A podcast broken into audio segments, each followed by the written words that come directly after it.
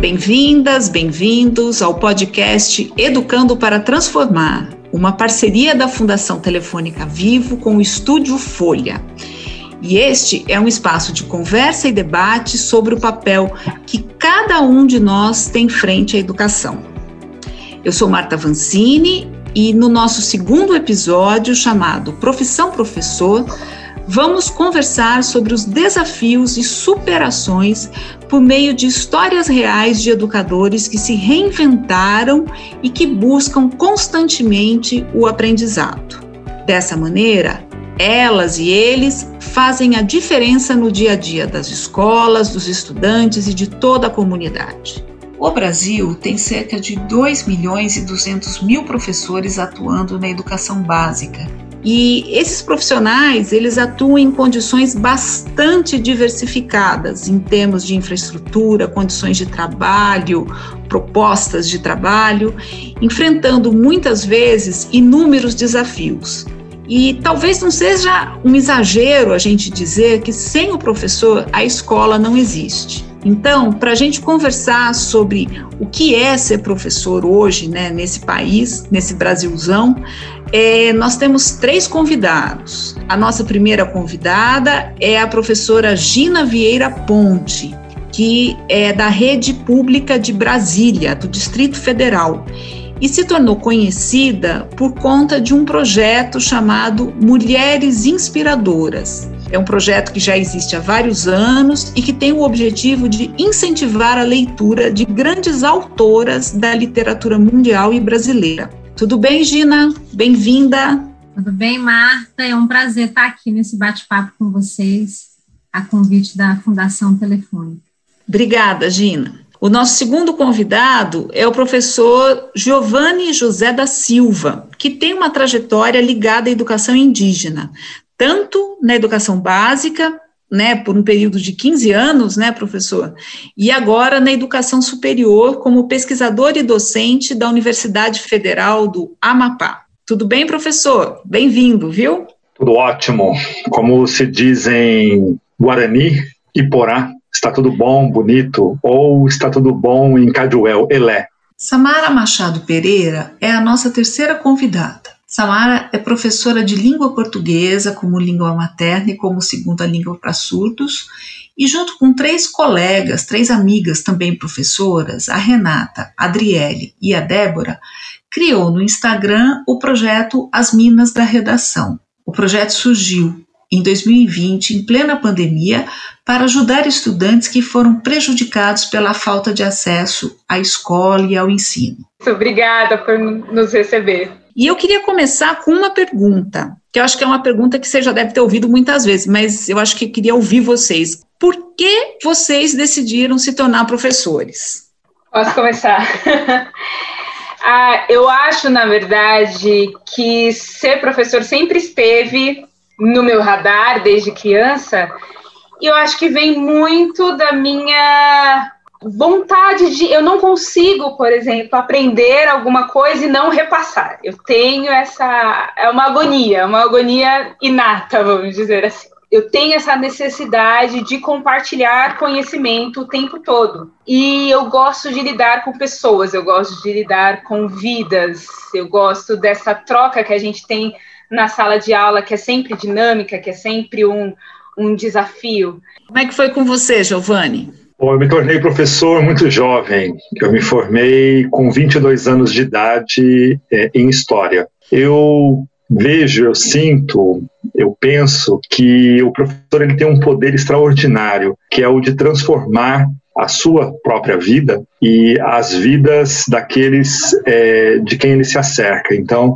eu, eu tinha, digamos, essa ambição de poder transformar vidas a minha, a minha foi profundamente transformada é, pela educação que eu recebi e sempre estudei em escola pública, sempre faço questão de dizer isso, e pude transformar também e continuo transformando as vidas de outros tantos.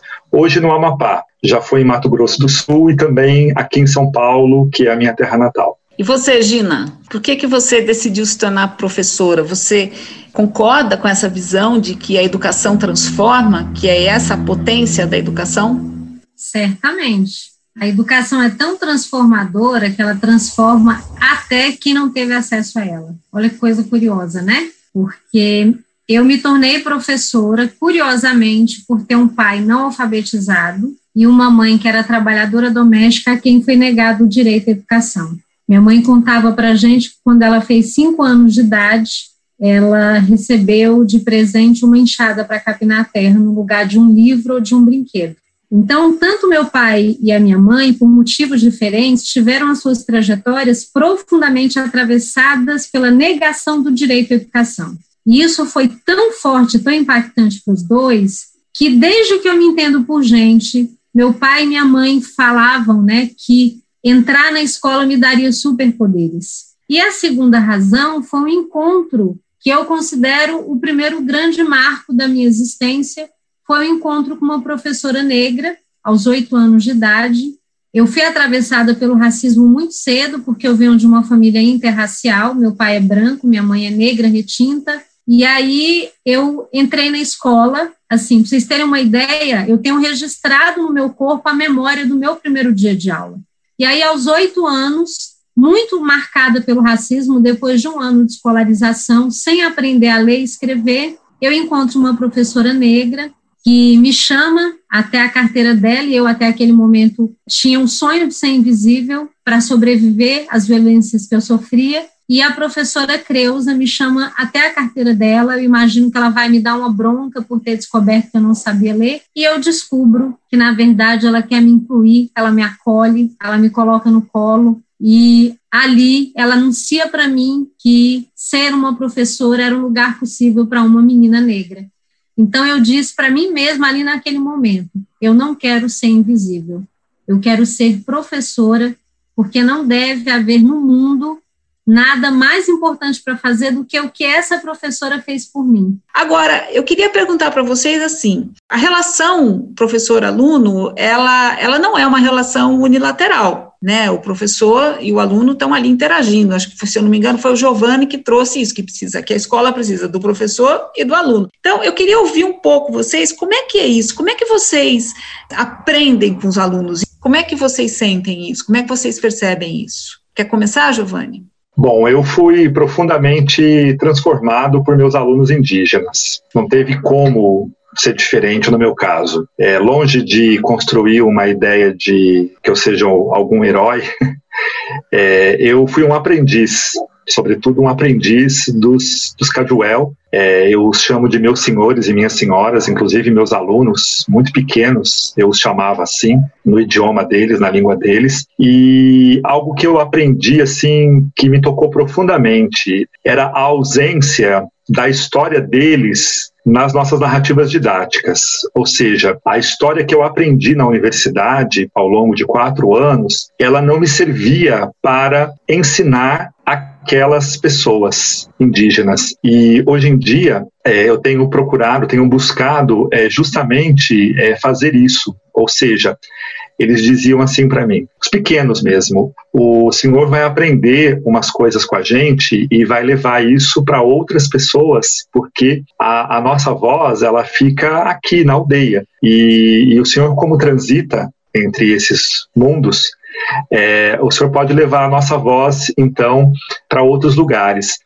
Então, uma das coisas que, que eu mais gostei de ter aprendido, por exemplo, é que para eles, para os Cadwell especificamente falando, não existiria uma linha do tempo, ou seja, é, ela não é linear. Primeiro que ela não é nenhuma linha. Né? Imaginem eu, eu aprendi assim na, na universidade, então eu fui trabalhar com a linha do tempo, e aí os meus alunos disseram, mas não é linha, é uma espiral. E é uma espiral que o senhor pode abrir e fechar como se fosse uma sanfona, um acordeon. E, e por que, que vocês estão me falando isso? Não, porque é, repara, o tempo de agora, ou já, ele ele está ele tá encharcado de coisas do passado, que vem do passado, que não são desse tempo de já, de agora. E também eles eles anunciam as promessas do futuro. Quer dizer, no, no, que a gente chama de presente, segundo eles, está contido tudo.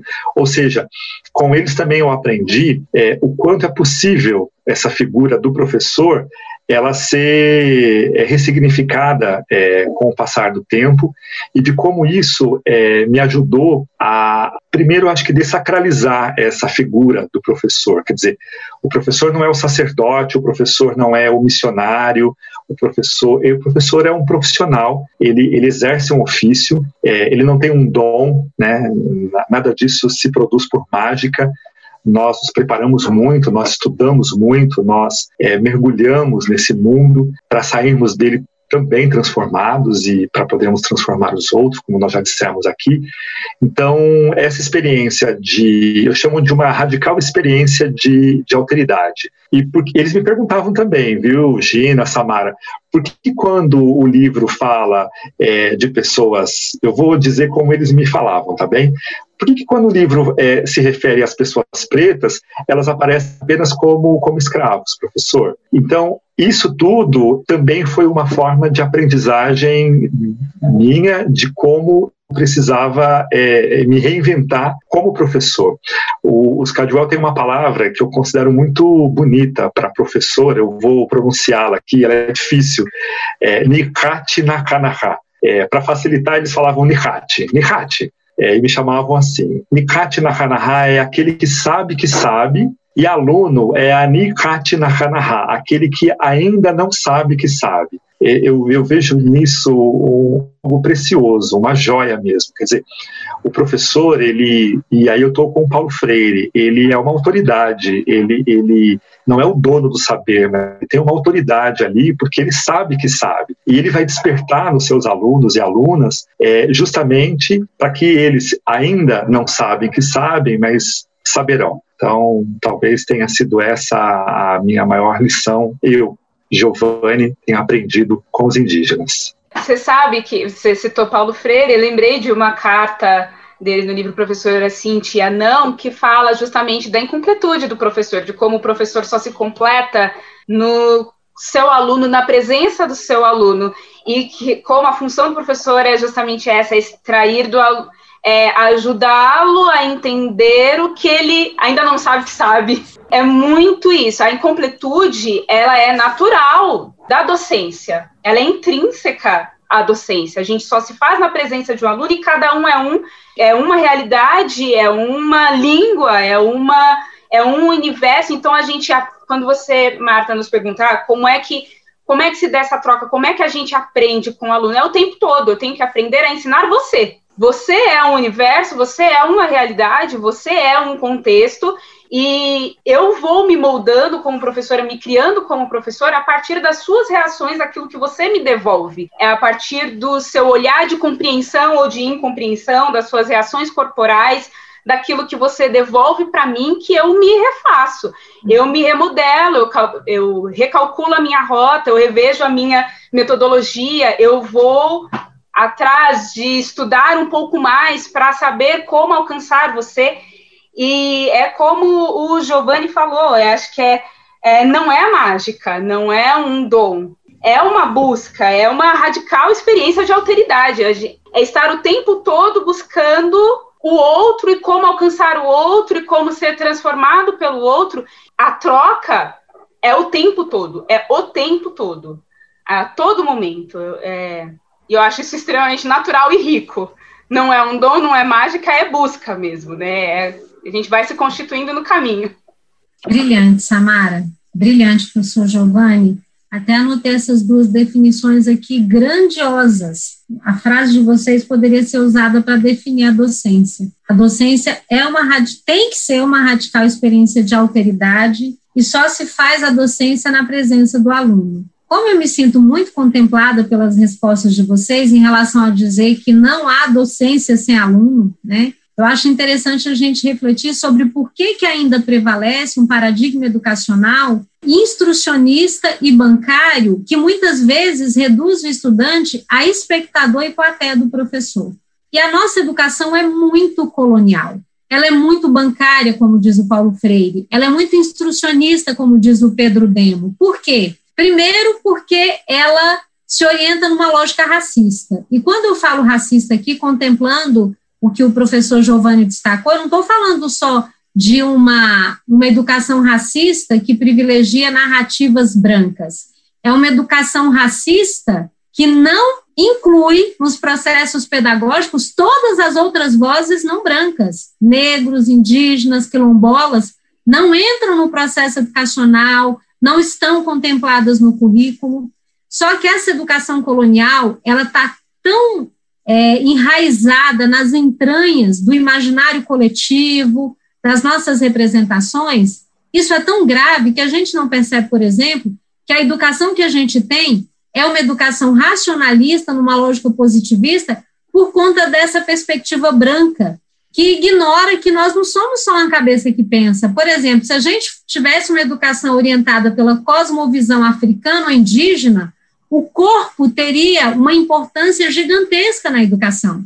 A gente, na, na, cosmovisão africana, a gente não separa o corpo da mente. Gente, desde o primeiro minuto que você coloca o pé na sala de aula, se você entende que não há aprendizagem sem interação, você vai aprender.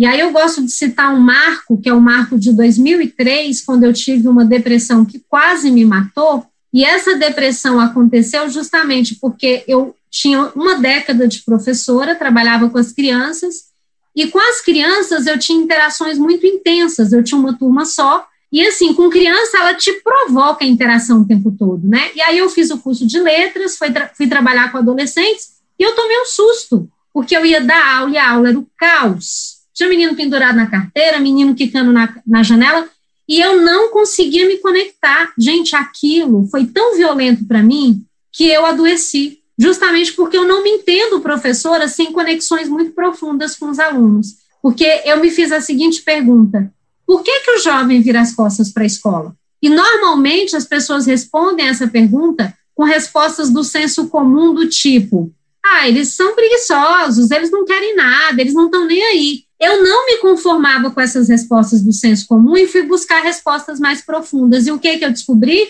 O jovem vira as costas para a escola, porque primeiro a escola vira as costas para ele. Então, Marta a, e, e, Samara e, e Giovanni, né?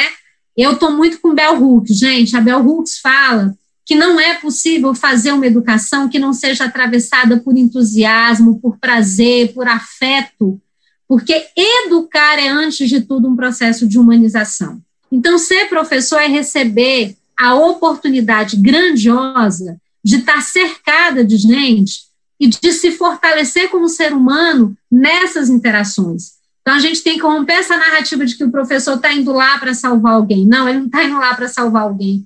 Ele está indo lá para aprender junto, né? Como Paulo Freire diz: ninguém educa ninguém, os homens educam a si mesmos, né? Mediatizados nessas relações. Então, né? Aí eu queria trazer um, um, ponto aqui que tem super a ver com o momento atual, né? Que a gente está vivendo, que é de ensino remoto, mediado pela tecnologia. E então eu queria ouvir, talvez começando pela Samara, né? Que tem um projeto baseado na tecnologia.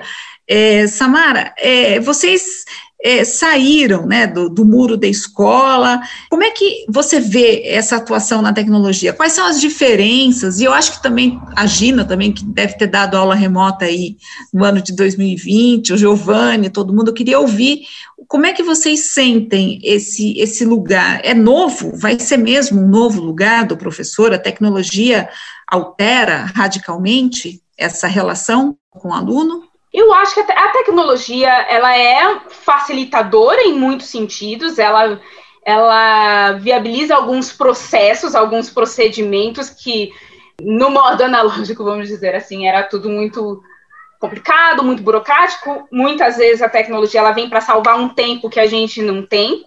Ela pode ser usada também para nos aproximar dos alunos, uma vez que muitos deles, não todos eles, mas muitos deles familiarizados com a tecnologia, familiarizados com essa linguagem mais do que nós, eles já trazem isso com eles, então a gente consegue se aproximar deles por meio da tecnologia, por meio da linguagem que muitos deles já usam. Então eu acho que ela é uma também uma forma de conexão do professor com o aluno, com este público, que é mais ou menos o que a gente tenta fazer no, no projeto, né? A gente tenta chegar nos alunos por meio de uma linguagem que é comum a eles, que é o Instagram, os recursos do Instagram e aquela coisa toda das redes sociais que faz de alguma maneira parte do universo da maioria desses alunos. Então, é uma forma de aproximação, é um facilitador a tecnologia, com certeza, e eu acho que ela, uh, dependendo do recurso que você usa, ela também ajuda a estimular ali a criatividade, ela propõe, dá para criar umas atividades muito diferenciadas, jogos, gamificar a coisa, dá para transformar a educação uma coisa menos expositiva, né, e bancária, eu falando, vocês ouvindo, e mais deixar que os alunos também vão atrás das respostas, que pesquisem, eh, indicar para eles um caminho de pesquisa, de busca por meio das,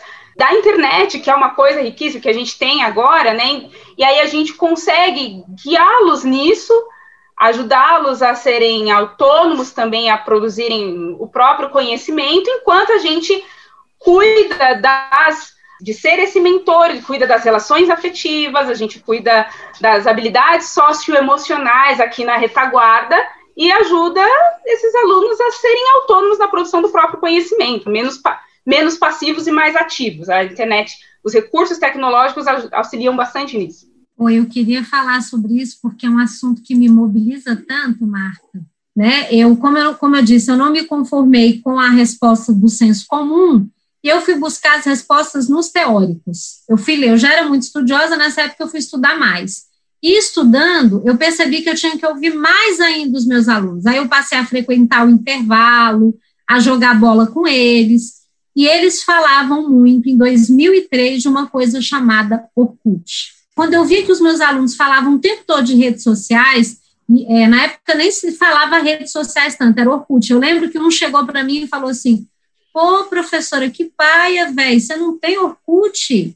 E aí eu falei, velho, que paia, né? Eu tenho que ter Orkut. Criei a minha rede social e foi um divisor de águas, porque eu criei a rede social para usar como ferramenta pedagógica, para me aproximar dos meus alunos para saber que conteúdos eles acessavam, eles postavam. E foi ali que eu vi o vídeo da menina de 13 anos dançando de maneira muito erotizada, que me motivou a criar o projeto Mulheres Inspiradoras para elas terem outras referências. Mas por que, que eu estou falando tudo isso? Naquela conjuntura, eu percebi o seguinte: eu precisava estudar sobre tecnologias na educação e fui fazer vários cursos. E eu lembro de um curso que eu fiz maravilhoso, que eu li o um material do professor Antônio Novo, que ele dizia o seguinte: se nós continuarmos insistindo numa educação apartada das novas tecnologias, nós vamos estar preparando os estudantes esplendidamente para um mundo que não existe mais. Então, a primeira coisa que eu acho que a gente tem que dizer é que essa discussão quanto a se as tecnologias são relevantes no processo educacional, ela tem que ser superada.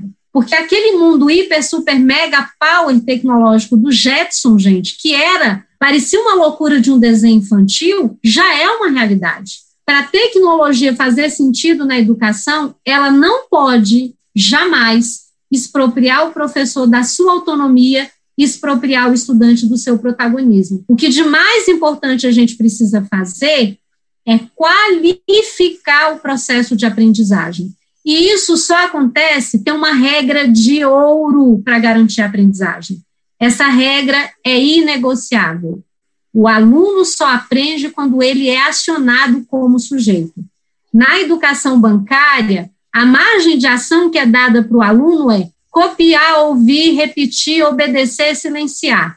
Numa perspectiva de uma educação transformadora e com prática da liberdade, a margem que é dada para o aluno é outra é construir, produzir, fazer, questionar, contestar, falar, ser ouvido, debater. Mas sabe, eu concordo em absoluto com a Gina, em absoluto, porque é, de fato a tecnologia, quando ela não é utilizada com sabedoria, vamos dizer assim, com a intenção de promover autonomia, de criar sujeitos, de ajudá-los no processo de protagonismo mesmo do próprio aprendizado, ela vira pintar a roda de vermelho. É, só vou fazer aqui uma inovação que não. Né, reinventar um negócio que já existe. Então, simplesmente transpor a aula do presencial para plataforma virtual não tem sentido nenhum, ainda fica um negócio extremamente chato. Não, não estimula a aprendizagem de ninguém. Então, eu acho que, de fato, nesse, nessa nova realidade que se impõe, que já está, e que eu também acho que discutir se, se a tecnologia deve ou não ser inserida na educação é uma discussão antiquíssima, né? Não, não está mais nem posta na atualidade, ela já está, como vocês disseram.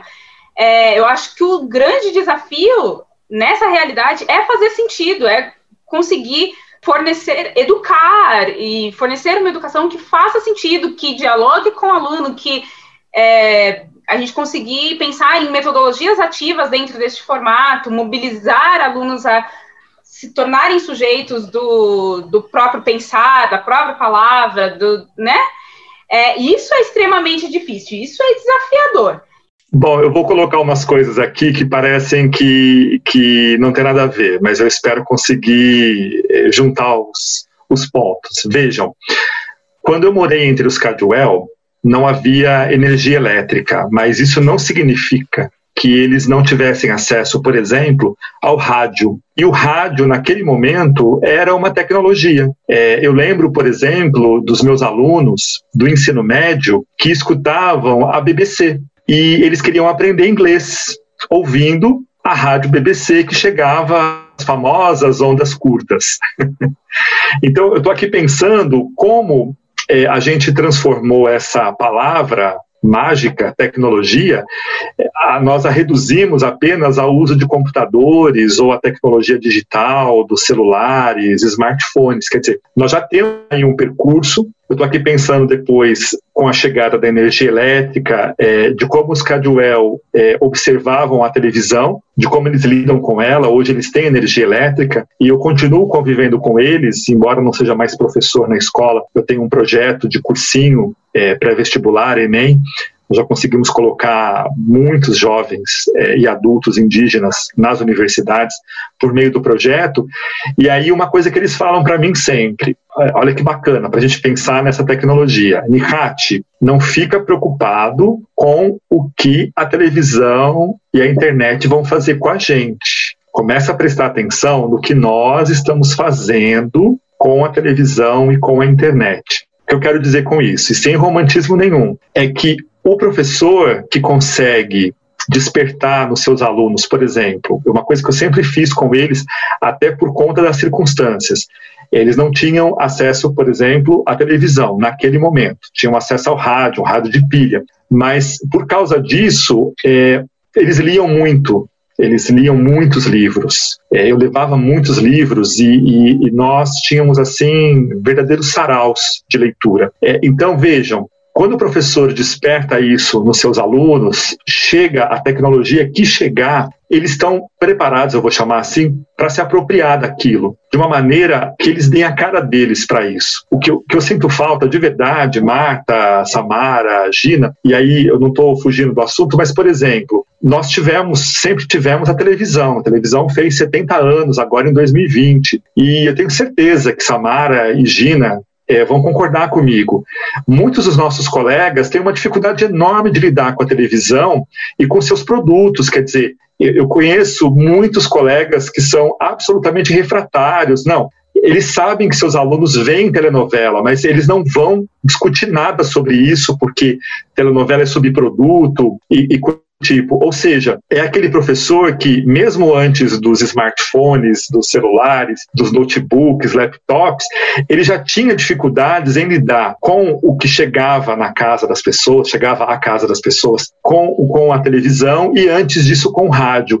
Ou seja, eu, eu ainda vejo muito preconceito, é, como se, se as telas mágicas, e aí eu estou falando da televisão também, ou como se o rádio fossem nocivos por si só.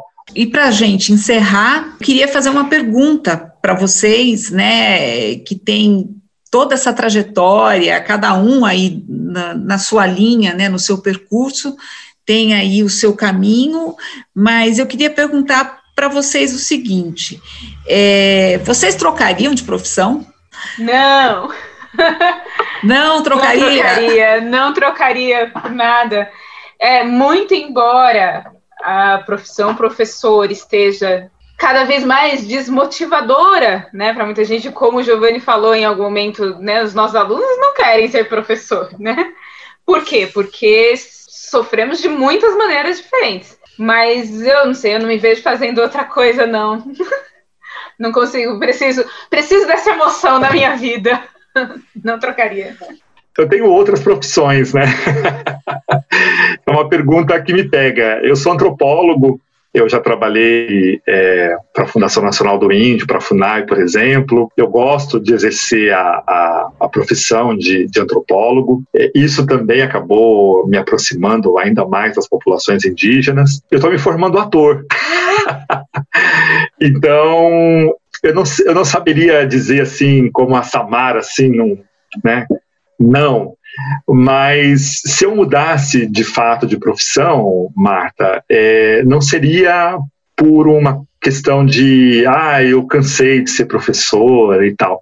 Seria talvez pela vontade de experimentar, enfim, outras sensações, né? Eu, eu, quero continuar sendo professor, mesmo que eu tenha outras profissões, porque o professor, para mim, é, ele, ele resume essas, esses atributos, essas qualidades. É, o professor ele tem um poder é, nas mãos incrível e que não é mágico, é o poder de, de tocar profundamente alguém com suas palavras benditas, ou como dizem os indígenas, o Apixana, aqui do norte do país, as flores da fala. O professor tem essas flores da fala. E, e palavras benditas elas sempre vão tocar quem as ouve. Então, eu quero continuar sendo professor, mas estou experimentando agora outras searas.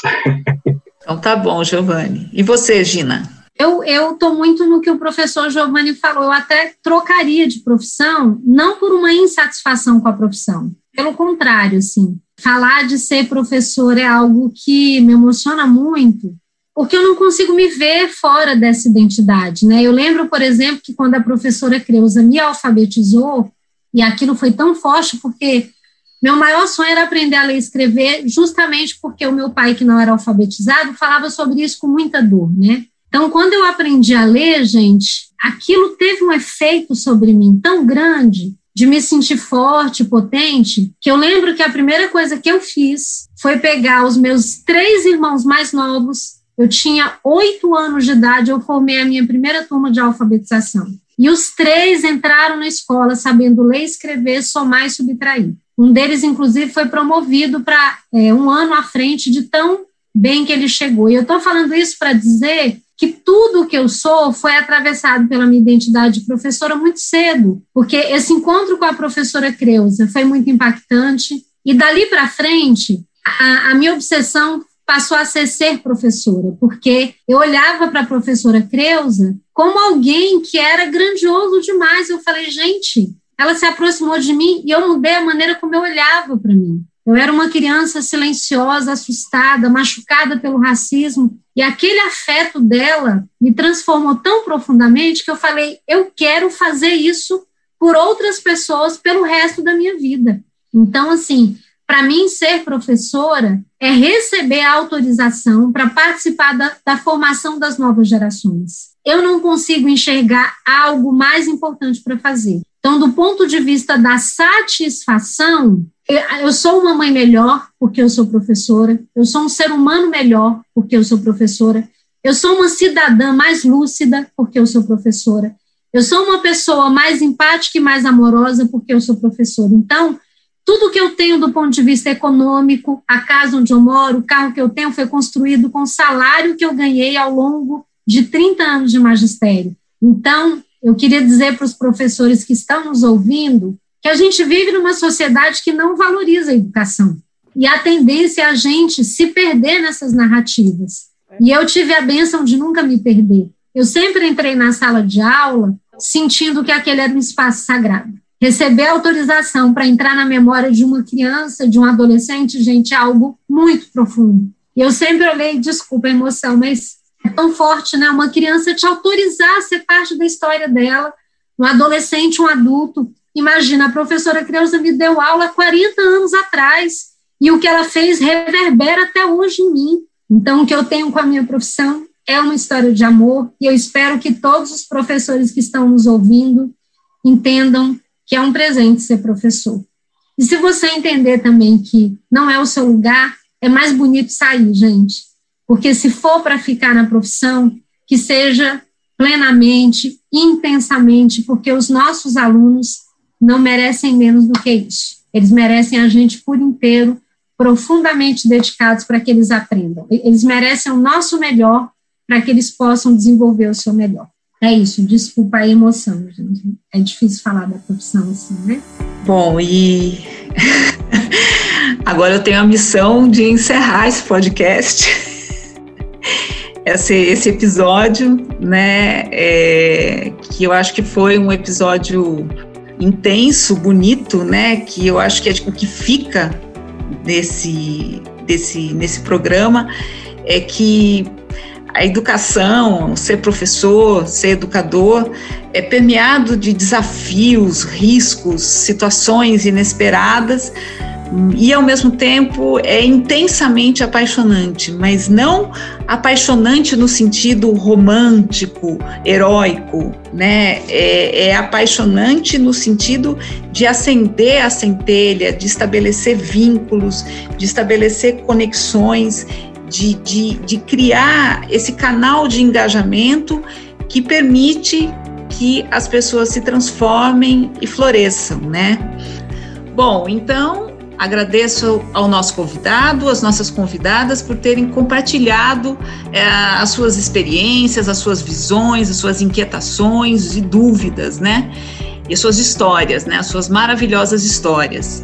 Agradeço também ao nosso público, né, que está acompanhando, ouvindo esse podcast, e deixo o convite para que todo mundo ouça os outros episódios do podcast Educando para Transformar, uma parceria da Fundação Telefônica Vivo e do Estúdio Folha, e para que conheçam também o site da Fundação, que é o www.fundaçãotelefonicavivo.org.br, tudo sem acento. Até o próximo episódio. Até mais, gente!